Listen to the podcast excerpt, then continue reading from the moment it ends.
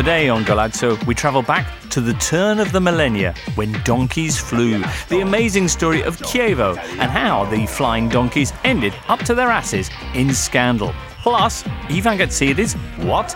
And that Inter comeback.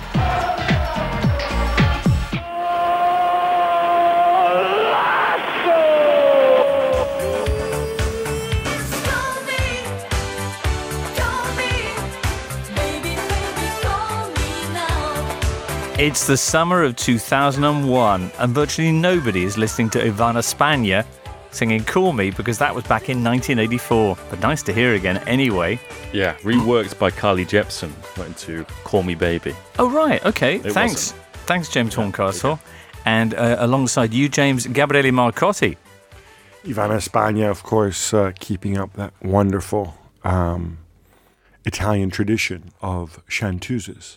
We'll be hearing more from her. You'll be delighted to know, listener, later on. But anyway, back in that summer of 2001, when people weren't listening to Call Me, when they were packing up their things from the Vacanze Stevie and heading back home up the Autostrada del Sole, something was going on in a tiny suburb of a northeastern city that was about to unleash a miracle on what was a crisis ridden calcio. I'm talking about the birth of the Chievo miracle, the team that swept from a, a tiny little suburb of about 4,000 people to the brink of the Champions League and has then swept kind of back down again and has this week been handed a points deduction. What happened and how did Chievo become the bad guys? That's what this Golazzo is all about. First of all, Gab, set the scene for us. What kind of Italian football world were we heading into in the uh, 0102 season? James, in some ways, I think it was a magical time. Ah. Um, no, it was. You know how like the age-old question: Would you would you rather live at the ascent of a civilization or during its decline? Right. In some ways, this was sort of the decline that started, but nobody really noticed because it was still life was still good. You know, um, the Roma and Lazio had won the Scudetto in back-to-back years, which to a lot of people who were not fans of of Juventus and and Milan, you know, the the duopoly which had dominated the '90s, you know, there was a sense that that, that stuff could change. All the bad stuff that we later associate had either just begun or was beginning. You know, Napoli going bust, the whole Cragnotti mess at Lazio, Fiorentina going bust. All of that was to come, but you mm. could see it And was Calciopoli, too. bubbling under. Oops, I've tested positive for Nandrolone. that was happening as well. Right. Although that was mostly Dutch guys, to be fair. And if you're in the Venn diagram where you're Dutch and you play for Juve. Eh. Well, against all of that backdrop, you had Chievo coming in to Serie A. Now, Chievo were an interesting club in that only 15 years before they'd still been an amateur side, owned by the youngest president in Serie A, Luca Campedelli, a man who made cake for a living. They had begun an extraordinary rise. They'd, they'd made some interesting appointments. Giovanni Sartori as director of football and Alberto Malesani, a former photocopy salesman, as the new head coach. Under Malesani, they won Serie C1, went up to Serie B, uh, where their city rivals Hellas Verona, a vastly bigger side, were playing. And this is where that infamous nickname began. The flying donkeys. Um, yeah, because donkeys will fly before um, there is a derby in Verona. And uh, I think one of the really curious things about this is that fans of Hellas think that uh, Chievo have done kind of everything to appropriate their history, um, be it moving to the Bentegodi and playing there, be it um, wearing uh, blue and yellow as their colours, when in the past they, they wore blue and white. Um, and name, right? I mean, yeah, exactly, because for years they were Paluani Chievo, which, Which is Campedelli's cake company. yeah, and uh, and then they become Chievo Verona, and one of the reasons why they became Chievo Verona is because uh, Luca Campedelli's dad Luigi actually bought a small stake in Hellas Verona, with the kind of aim of taking over the club and merging them both together. So yeah, exactly. So that is again one of the reasons why Hellas fans can't stand can't stand the Right. sight of Chievo. But at this point in our story, everybody else certainly can because they are very much the good guys uh, under the tutelage of a vaguely Peter Sellers esque figure, Gigi Del Neri. They win promotion to Serie A for the first time, of course, uh, where they would be competing with the likes of Juve, Inter Milan, uh, with players like Del Piero, Thuram, Shevchenko, Montella, Totti, I mean, you name it, with a squad that included Lorenzo D'Anna. Remember, he was a qualified lawyer. Yeah, who's now the co- uh, coach of Chievo. Massimo Marazzina, right? And Heriberto. Do you remember Heriberto? Luciano. Also known as Luciano. Yeah, and it didn't look. I think if, if there was one certainty at the start of that season, Gab, it was that Chievo were going to go straight back down. Yeah, and and it seemed guaranteed. And you know, the guy Heriberto you mentioned, for for those who don't know, he was a guy who. I think he was at Bologna, if, I'm not, if I'm not mistaken. He was like 17 years old, you know, tricky Brazilian winger, and you know, not a bad footballer. Except later, I don't know if it was at Chievo or after he moved, but the, they find out actually Heriberto doesn't exist. You're actually like a 24 year old guy named Luciano. Didn't Heriberto exist, but had died, and he'd taken over a, a dead man's identity? Yeah, because in order to, to get to Europe, and this is a common practice not only in South America but in Africa as well, agents come to, to these these these players promising a move um, to a to one of the big leagues, let's say, um, and they approached um, Luciano and said, um, actually, in order to get a club, you, you're going to have to be younger. So we're going to give you these false papers, and I think, yeah, I think Heriberto had passed away, and these papers were were given to him, and yeah, he was, you know, a few years younger than he actually was. And he was the star of what was a spectacular Chievo uh, side. But if I recall correctly, it was he who actually admitted it. He wasn't found out. He said he couldn't live with it. And I think his suspension came while he was still playing for Chievo. But the thing was, far from being relegation fodder, Chievo started like an absolute train. The first two games, they beat Fiorentina and Bologna. And next up, took on Juventus and went 2 0 up within the first 20 minutes. Yeah, and uh, this was was it the Juve side that had just got rid of Zidane, but was Yeah. was rebuilding with uh, with with Gigi Buffon and Nedved. and Nedved and, and co. Um, and uh, they were completely fearless. And I think uh, Del Neri, who after the job he did at Chievo was chosen to replace Jose Mourinho at Porto after Mourinho had won the Champions League there and thrown his medal into into the crowd really interesting interesting figure. Um, sometimes a bit of a figure of fun because he's he's from Friuli, he speaks a dialect that you know, few people other than his players can understand, speaks super quick as well. But I suppose brought back kind of classic 4-4-2, high pressing, insane offside trap that they, they just could could play with their eyes closed and kept kept catching some of the the best strikers not only of the age but of all time offside. And um, yeah just showed incredible character going away to places like San Siro, uh, the Delle Alpi, um, sometimes going behind, coming back, getting in front, uh, and all that sort of thing, and just um, sticking it up. them. What they had too, what made it work, is they had these these players who were wonderfully one dimensional. Um, I think it was it was Cossato, who's this guy who's this big tall dude, but he's like a he's like a winger because he just runs up and down. He has zero ability whatsoever, but he'd score all these goals where, you know, you, you mentioned the four four two. He'd be the guy who'd like, you know, Roberto would down run down one flank, and he'd sort of appear at the far post, and he'd be jumping against, you know, fullback who was like five nine, five ten. So every time he'd beat him. And it took people a long time to figure out what was going on. And then, of course, in midfield, they had the pride of Ashton under Lyne and future World Cup winner Simone Perrotta, who, Who was their record signing? To give you a perspective on their finances, the record signing for, I think, a million euros? yeah, and he just kind of rampaged uh, and made late runs into the box. And then they had, uh, uh, and then they had one of my all-time favorites, um, Eugenio Corini, aka Il Genio, the, genius, who, as a when he was young, he was supposed to be the next big thing. Remember the um, The under 21 side to- he was in. Yeah, and he, he moved to Juventus and Yeah. stuff, and it just never worked out for him because he's the kind of guy who, I don't know. Would you? I guess Pirlo comparisons might seem OTT, but sort of Similar kind of. think bad Pirlo, the deep lying playmaker who gets the ball, passes. it and Imagine something. Pirlo with no hair, Yeah, and there you go. Imagine Pirlo who'd never met Mazzone or Ancelotti, and, and maybe there you go. Campionato di calcio italiano. You're listening to Golazzo, the totally Italian football show. For that period, and indeed the season that followed, Chievo were playing at a completely different velocity to, to the rest of Serie A. They were doing things like going to San Siro and beating Inter. And the Inter with Ronaldo and Christian Vieri up front. Um, yeah, this, this yeah, w- but also Hector Cuper on the bench.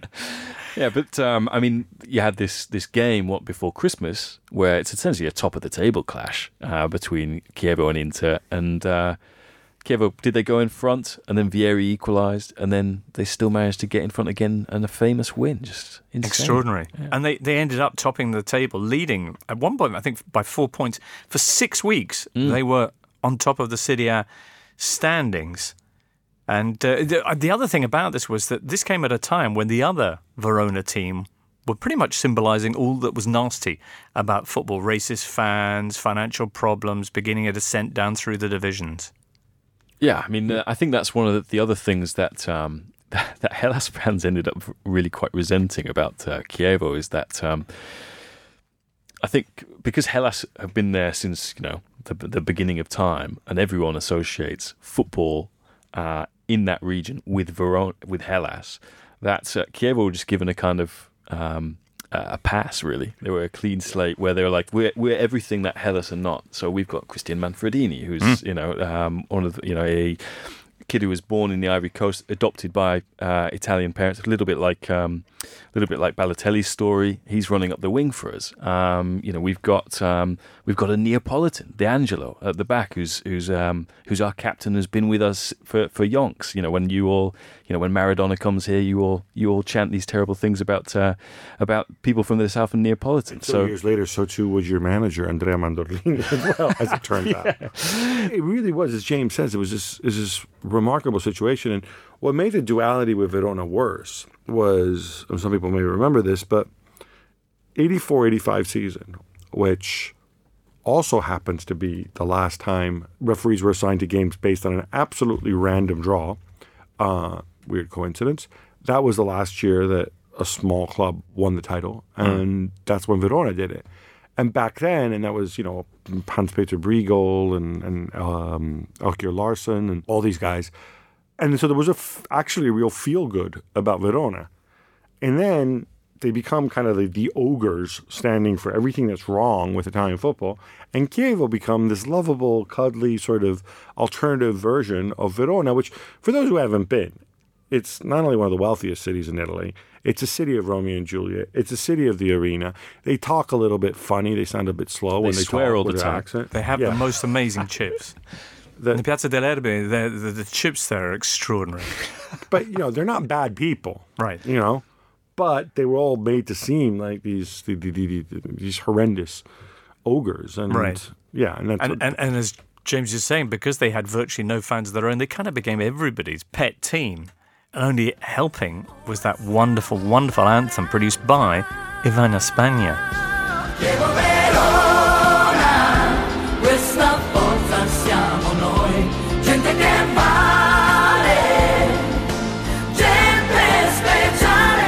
That first season, they ended in fifth place, just missing out on a Champions League position or a, a qualifying spot. Then there was a seventh place finish, then a ninth in the last season under Del Neri, and then they began to fall away a little bit. But in 2007, under the return to Del Neri, Chievo finally went down, but only for one season. They came back up. So the fairy tale continued.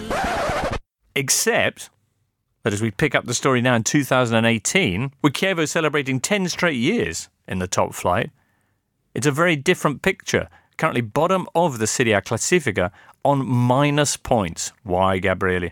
Okay, this is where I have to lapse into uh, into accounting and bring up amortization. I'll try to make this as painless as possible. In fact, if you're you're, you're a film guy, uh, you remember The Big Short? Oh, yeah. I know this is actually audio, not video, which might be a better thing. I'm not exactly Margot Robbie, but I'll try to explain this as simply as I can. In as, as sexy a manner as possible. Exactly. Can we just run the bubble bath? Okay, away you go. Okay, so basically, when a football club um, sells a player, they book the whole value of the sale. So uh, if I sell Charlie, our producer, to James for 10 quid, uh, for that season, I say, oh, look, I've made 10 quid. But James, on the other hand, won't put the £10 he spent on Charlie on his books. That's right. James will go and he'll uh, uh, he'll sign Charlie to a five year contract, and this is the magic called amortization.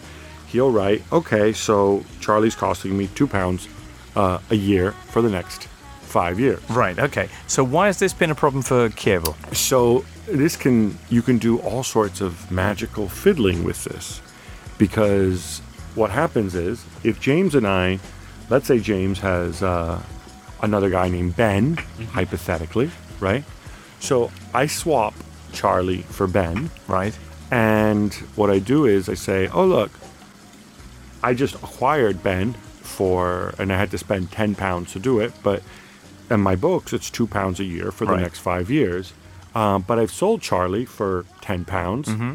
And so I've got a, a plus ten on the other side. Right. So you're So eight pounds. I've made profit. eight pounds. Right. Yes. Now, what's Um, important for, the, for from from uh, point of view here is that this is how they were basically appearing solvent in order to have a license to continue playing in Serie Yeah. And this is also the second time they got busted. They got busted in 2009.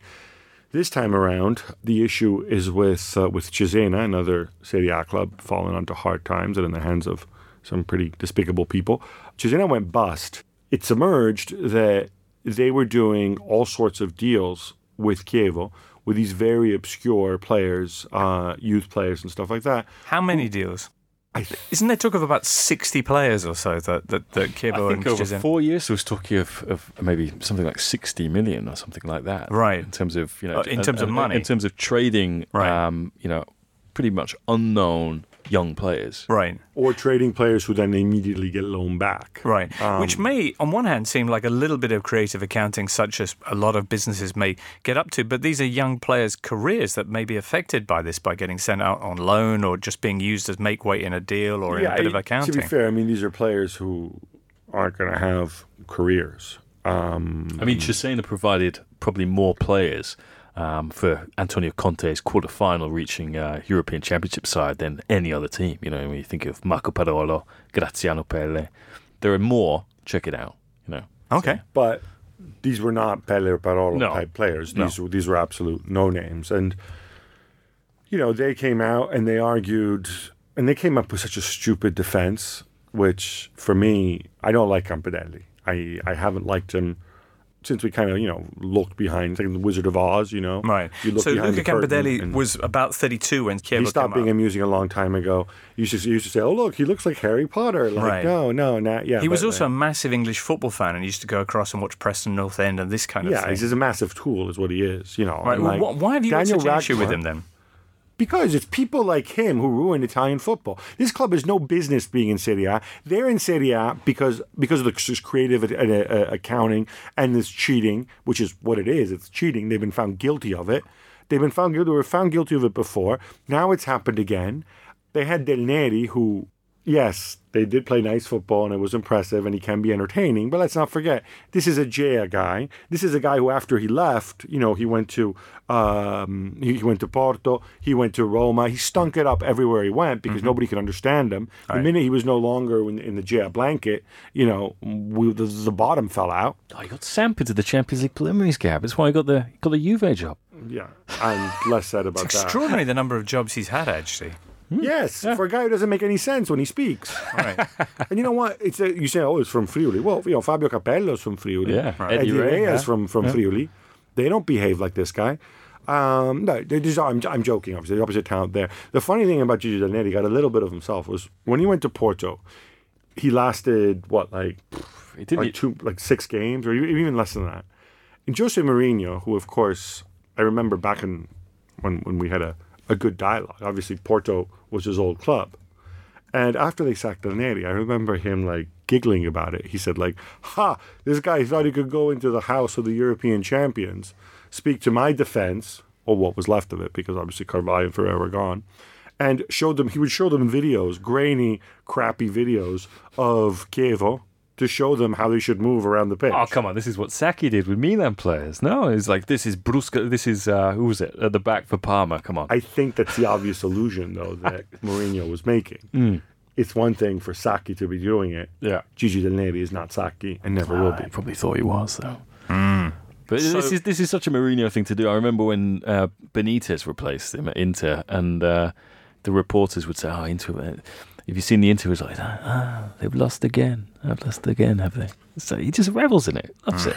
Or when Mourinho replaced Mancini and uh, he complained that there was no, he's like, what? There's no manager's office at the training ground. and Mancini's like, Mancini, of course, who, as you know, takes criticism and provocation very well and in a very even-handed way and is in no way hysterical. He's like, he's like, yeah, well, my, my office is the training pitch. You know? Interesting. Chievo, though, James, has Gab been a little bit over the top in his uh, feelings there about the flying donkeys? I think the worst thing is that they now look like the worst kind of hypocrites, insofar as when they when they came up, they were like, "We are pure, we are anti-business." You know, you know, you should have seen Moggi's face when we went top of the league. You know, we're showing that you can do it another way, and that's why His everyone face likes was us. smiling because his client was the manager. But yeah, we had this idea in Italy of of la provincia, right? The the provincial town, the small town outside of the big cities, where everything is is pure and wonderful. They used to say the exact same stuff about Parma, and of course, we know how well that one turned out. Not once, but twice. Um, and this idea that oh these people in these people in the countryside with their old school values and they don't take things too seriously and it's all about how hard work and getting up early to go and milk the cows and the chickens. And you know what? It's not okay? Even even him with his stupid pandoro which by the way is nowhere near as good as panettone from milan which Yeah.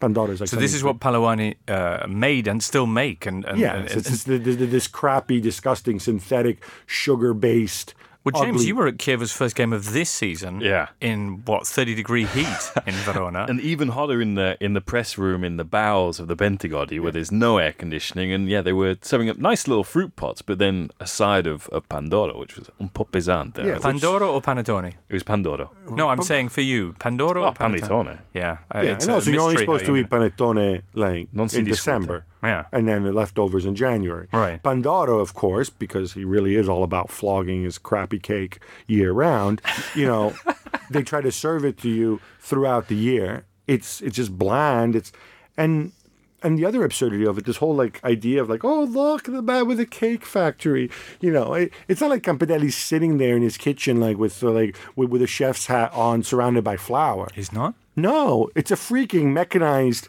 factory where, where you probably don't even have any workers anymore. You probably have just one man pushing a button, and this whole mechanized thing churns out this garbage, which he then sells to people and, and feeds James on opening day. Right. I think we've Cristiano arrived- Ronaldo's coming, and the best you can do is serve the media your, your, your, your crappy leftover Pandoro from last season. Hey, look, Come I was on. glad to get something, Gab. Sometimes, you know, when you go to you know, the Italian clubs, you know, when you've been spoiled by Premier League fare, you know, you, you don't get anything. So, you know, a bit of heavy Pandoro. pff, You need some sugar, you know.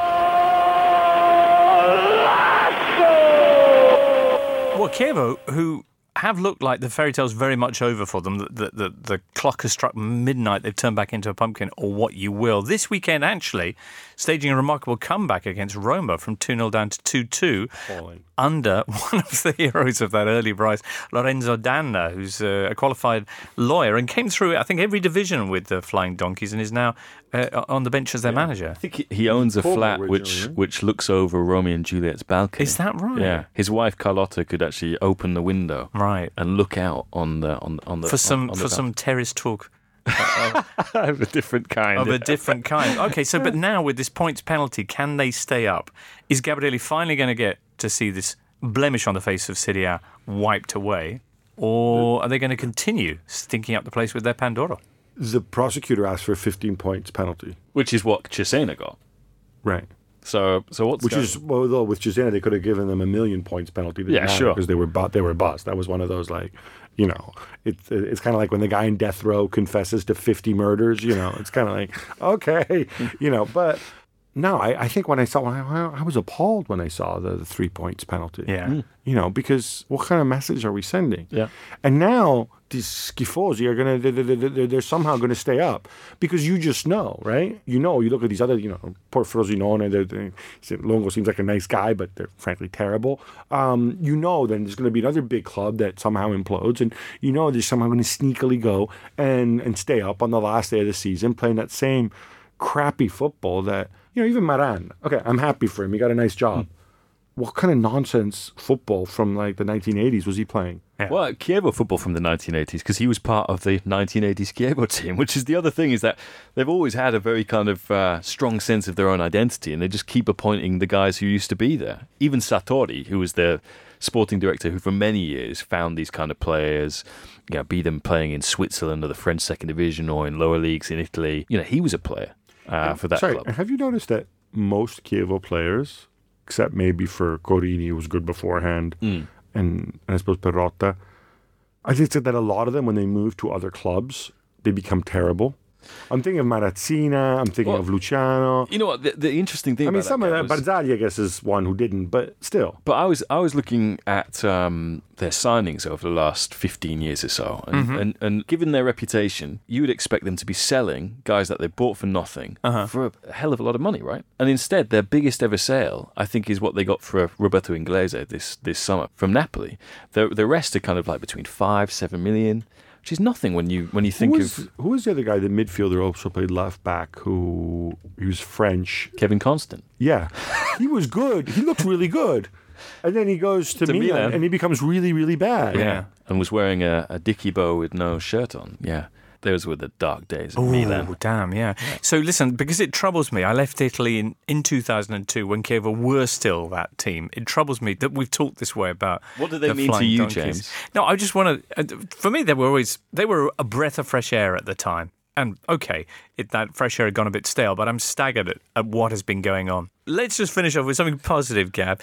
Who's your, your favourite Chievo player of all time? Oh wow. Cosato. Cossato.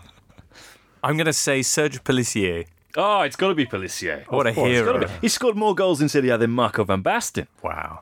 What a hero. He still wears this horrendous orange Casio that he's been taking into a pre-season training camp with him for 20 years. Um, yeah, I mean, Sergio Pellissier is one of the good guys now. All right. Cabs Yes, Cab- no, look, they're not all. It's not like everybody who's ever been associated with Chievo is bad, but and look, maybe Campedelli was good originally, but he's certainly now in the dark side, and I think that this nonsense has been allowed to go on for way, way too long.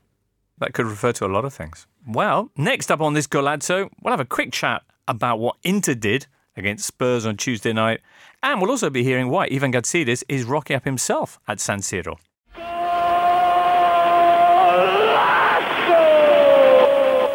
Gab, Ivan Gazidis, chief executive of Arsenal, walks out to join Milan. This has been confirmed this week, Gab, is that right? Yeah, it was confirmed on uh, Tuesday. Okay, and uh, well, so why has he done it? And what is he going to do to the Rossoneri?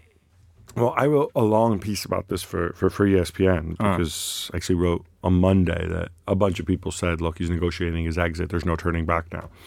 But in a nutshell, from an Arsenal perspective, I think for most people, it doesn't really make a lot of sense what he's doing because he, he had this long standing back and forth with Arsene Wenger. Now Wenger's gone. Now he's the big boss. Uh, his owner, Stan Kroenke, bought out Usmanov. Now his owner, you know, owns 100% of the club. He appointed his own guys, obviously the manager, uh, Raul Sanllehi, who leads the football operations, this guy Mislintat. So basically, he had all his people in. Many of these guys came because he was there. He's the second highest paid executive in English football, and I believe in uh, in in Europe as a whole. And now all of a sudden, he bolts for Milan. You can look at this different ways. One is that he wants a new challenge, and it's odd because he doesn't speak Italian. It's a new league for him. Another one is there's a personal level, and it's a story of a beautiful friendship between two men, Ivan Gazidis and Gordon Singer, who've known each other for, for many, many years. According to one story, which I wasn't able to stand up, they, they play five aside together. Gordon Singer is the son of Paul Singer, and they own this hedge fund called Elliott, which, of course, we've been through the story of how they came to own Milan. And Gordon trusts Ivan implicitly, and so he wants Ivan to be there. Others have said that he's going to get a lot more money at Milan. Really? Would that be possible? I don't believe it's true at all. I think his base salary is actually, from what I've been told, his base salary is going to be lower. He does have obviously bonuses, maybe even an equity play, um, because obviously the thing with Milan is throwing out very broad numbers. But Elliott acquired the club for 400 million. most people would probably figure that it was worth um, maybe 600, 650 million. Probably not the 740 million that Li and the other snake oil salesman bought it from originally. But so the idea is a guy like Gazidis can grow can grow the club commercially, right? So mm. then you grow it so it's worth a billion, and then flip it in three to five years. Elliott sells, yeah, and Gazidis gets a big slice of the increase. But there's a few problems with it. One is that, first of all, this is Elliott. They could sell tomorrow, and then, you know, if somebody comes along, because ultimately they have a responsibility to shareholders. But the other thing that's interesting is you wonder how much can Ivan actually do to the club. So obviously Milan have a ton of things going for them. They have a great squad and so on. But you know, key positions, Paolo Maldini as director of football development. Yes. And you know, he's got a funny title. He does Leonardo's photocopying. Yeah. And uh, and Leonardo as director of football, you know, those roles have been filled. Commercially, I think that's where Ivan's expected to to go and, and make have the biggest impact. I'm sure he'll do a great job. Again, the bar's set very low by the people who came before him, but you can grow that. But what you you you know you're not going to be able to go and grow revenue via TV money straight away because A just signed their big TV deal. Um, you know, Milan aren't in the Champions League this year. Uh, stadium wise, obviously they make a killing off the Emirates, but again, it's not easy to do that with the with the San Siro or or to go and, and build a new stadium. So I think it's a real gamble for Gazidis as well. But again, if you're a Milan fan, whatever happens, you're in a much much better situation than you were And 12 months you ago. You know FFP better than most people, Gab. I mean, there's a talk at the moment about them maybe even trying to get a voluntary agreement uh, uh, again because there's been a change of ownership. Yeah. So again, I don't know if I bored people enough with the amortization thing. So again, picture Margot Robbie right. as I speak, uh, and pretend it's her voice that you're hearing, and she's in the bubble bath. Um, yeah. So basically, Milan made tremendous. Milan are already subject to a settlement agreement from um, uh, from UEFA, and this is for massive losses that were incurred actually before Li even took over the club. Then obviously Li comes in. They spend a ton on players last summer, um, so there's even more losses coming. Now, what UEFA allows you to do is if there's been a change of ownership, you can sign something called a voluntary agreement, where you know you the argument is you're not responsible for losses that came before, but you need to bring a credible uh, business plan about how you're going to grow revenues in the long term. So they allow you to go and basically spend money, make more losses for a year, two years, maybe even three years, as long as then there's a positive trend and you make all the money back in year four, year five. So that's something Milan can go and try to do. I think it's going to be difficult. I mean, I think they will get one, but I, I don't think it's going to give them that much latitude. I think all it means is they're going to, still going to be able to play in Europe um, simply because the losses accrued before were so big. Thanks, Gab. Here's a towel. Now, across town at Inter, they are in Europe, and uh, what a remarkable result they had on Tuesday against Spurs. We'll talk about that in the final part of this Golazzo after this. Ma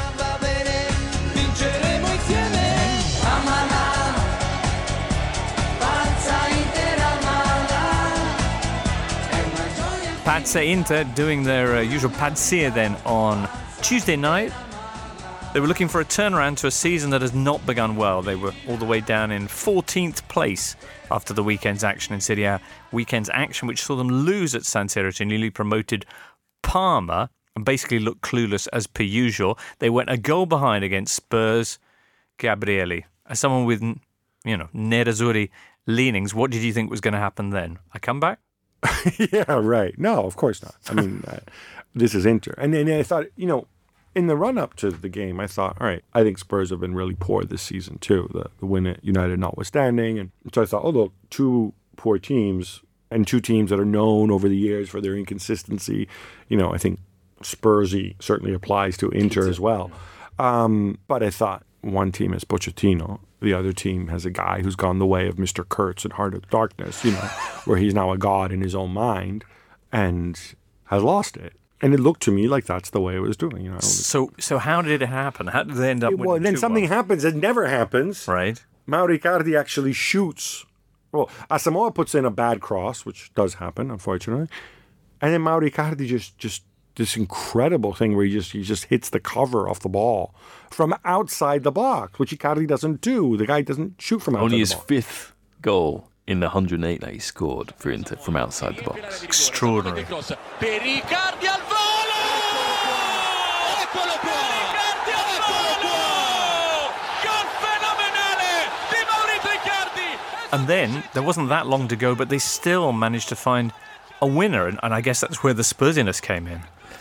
Yeah, I suppose. Although you know, uh, you can add this to the definition of Spursy this season, which is they, they cannot defend set pieces to, to save their lives. We, we saw that against Watford, saw it against Liverpool, Inter. I think this was the most appropriate way for them to win this game because it's essentially how they qualified, how they got back into the Champions League.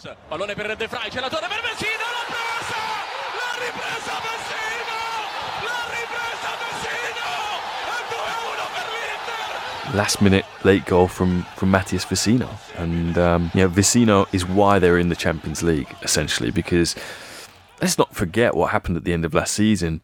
Inter qualified because someone else choked more than they did, which is which is which is Lazio, and Vecino, um, who popped up to score this one, you know, scored the goal that ended this six and a half year wait for them to be back in the Champions League. Right. So they had a big banner up before the game against Spurs in English saying simply, We are back.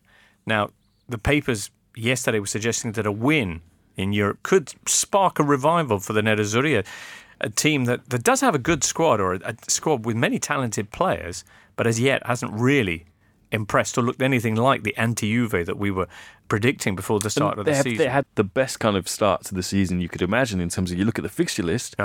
You know, they've got Sassuolo, Torino, Parma, and uh, Bologna. Yeah, they should be on. They should be on nine to maximum points. Right. Do you see them back now with this? Are they still fundamentally missing something? I'll tell you this: I was only watching on television, but the Icardi goal and the way it came, those last, you know, however many minutes of the game, San Siro was absolutely rocking in a way that I'm sure it must have happened since Mourinho left, but I don't remember. I mean, that's what you associate with them was the Mourinho. You know, the year that Mourinho nearly cost them the title because he frittered away that giant lead and they actually went behind Claudio Ranieri's Roma. You remember that? Yeah, I mean, it was horrendous. but that game. at the end when they came back, I mean, it was that same energy, that belief that we can do this. And Inter have had big crowds for for, for a while now, well over fifty thousand. But this really was this really was special. And now it's up to Spalletti to go and channel the energy. In Italy, we have this bad habit that, like, okay, so it used to be all about results. Now we, we do point out when teams play well. So, for example, the Parma game, you know, I don't think Inter deserved to lose that. And, you know, they all focused on the penalty. Not, but no, just focus on the fact that Inter created more chances and played rel- relatively well. But Inter is so fragile mentally, so we focus on whoa, who's got you know personalità, who has got the who's got the palle, you know, and Yeah. this idea of leadership, which I think is important, but gets way over egged. Inter have leaders. But know. isn't the problem that they don't have a creative uh, Well, I brain in midfield? Yeah, look, I mean, what they did, they tried to do in the summer, which was sign Luka Modric. I think in part because that was a response to ah, Juve have gone and got Cristiano Ronaldo, but that's something that they need. They, they, they, and they've needed it for years. I mean, they signed Borja Valero. Borja Valero's your creative, and I know Yeah. he's been poor since coming over. But been up actually, he down, was but- on field when the comeback happened. Yes, he Yeah. came on, and he helped. He helped make it happen. But I mean, not so much with the sort of creative playmaking. Right. But Borja has been completely forgotten about. And He's been poor for a He's while. paid a lot of money, you know, because he came came on a free transfer, and he's it's almost like Spalletti uh, found him down the back of the sofa last night because it was just like, well, where else has he been? You know, I mean, he should be playing. They have Brozovic, who was a monster in the World Cup, I thought. But again, his But in that Broz in, is in that kind of pulling the strings role, Well, he did well at the end of last season. That was one of the things that really clicked for Inter. Is Brozovic all of a sudden seemed to just become the player that they wanted. Um, him to become and needed in that someone in the middle of the park. But he's But also so inconsistent. The Braz. I mean, he's uh, and the other the other problem with the other guys, whether it's Valero or Matias Vecino, is they're also freaking slow. You know, and it, it's it's just again, I, I think it's a poorly constructed team. Not for the first time, but weirdly, Piero Ausilio keeps getting new contract. So. Well, I mean, the issue like- for me, Gab, is like, ah, what worked for his last season? Okay, we had Brozovic playing in front of the defence, we've got Cancelo, we've got Rafinha just playing off the striker, and all of a sudden they become a little bit less predictable and start creating chances.